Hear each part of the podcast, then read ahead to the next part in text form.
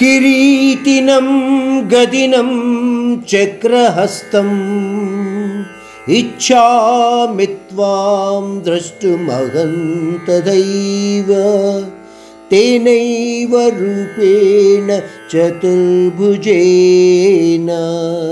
सहस्रबाहो भव विश्वमूर्ते सहस्रबाहो भव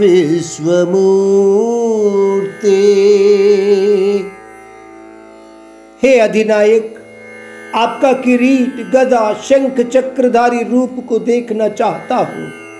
सहस्रबाहु, आपके चतुर्भुजधारी रूप को देखना चाहता हूँ। इस प्रकार अर्जुन श्री कृष्ण से प्रसन्न रूप दिखाने के लिए अनुरोध कर रहा है। इस श्लोक में